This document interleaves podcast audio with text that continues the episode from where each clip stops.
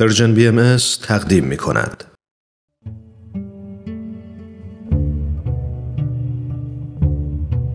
صد پرسش، صد پاسخ.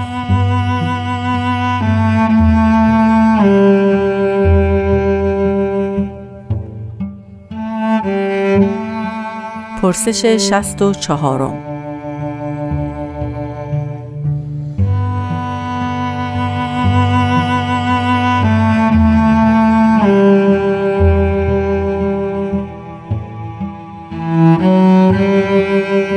آیا شما بهائیان نماز دارید؟ نماز می‌خوانید؟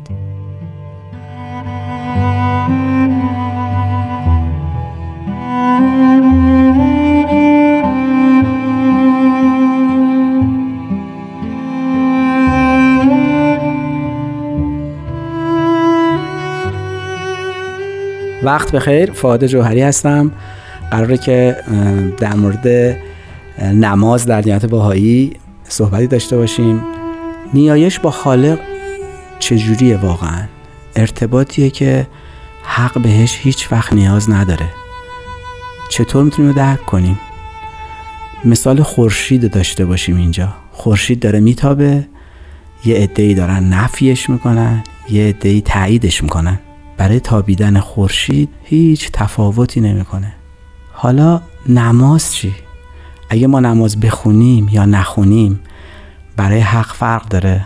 ابدا. این یک رابطه عشق ورزیه بین عاشق و معشوقه. یک ساعت تفکر بهتر از صد سال عبادته.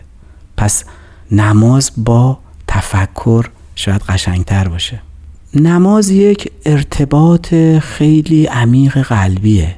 ولی در دیانت بهائی بد نیست بدونیم که چند نوع نماز هم داریم. در زندگی فعلی اجتماع شلوغ و مدنیت بسیار پردغدغه ما می‌بینیم حضرت بهاءالله به این توجه داشتن که نماز رو طوری تنظیم کنن که با همه شرایط فعلی این اجتماع بخونه. بنده توضیح در این مورد براتون بدم. یک نماز داریم، نماز صغیره. این دو خطه، یعنی شما در هر شرایطی این دو خط رو به هر حال از ظهر تا غروب آفتاب فکر کنم با هر سختی باشه میشه خوند. زیاد کار دشواری نیست. و نماز بعدی در دیانت بهائی به نماز وستا معروفه. حالا چرا؟ چون که این اندازش نه خیلی کوچیکه مثل نماز اول که عرض کردم، نماز کوچیک، نه خیلی بزرگه مثل نماز کبیر که توضیحشو خواهم داد. این نماز وستا صبح، ظهر و شب خونده میشه. نماز سوم نماز کبیره. نماز کبیر یک شرط داره، خوندنش در مواقعی که حالت روحانی به فرد دست میده، هر بیست و چهار ساعت یک بار، و طولانی تر هم هست. رابطه بین عاشق و معشوق به شرط این که شما و بنده آماده باشیم تا بتونیم که با حق اون مکالمه خالص و طولانی رو ادامه بدیم. حضرت بهاءالله پیامبر دیانت بهائی در این مورد یک نظری دارن. به زیاد خواندن و انجام دادن اعمال در شب و روز مغرور نباشید. اگر کسی یک آیه از آیات را در کمال شادمانی و سرور بخواند بهتر از این است که با بی‌حوصلگی تمام کتاب‌های مقدس خداوند را بخواند. اگر به این مطلب عمیق شیم متوجه میشیم که نماز هم شامل همین میشه. و حالا توضیحات جانبی نماز چیه؟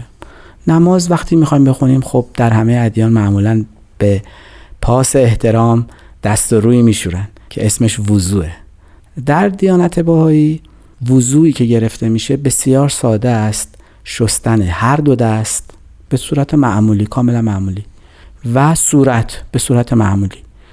باز اینجا اشاره نشده که این دست و صورت حالا از کجا شسته بشه، به چه صورتی شسته بشه، چون وارد این ریزکاری هایی که بشر رو اذیت میکنه دیانت بهائی نشده. حضرت بهاءالله وارد این بخش نشدن.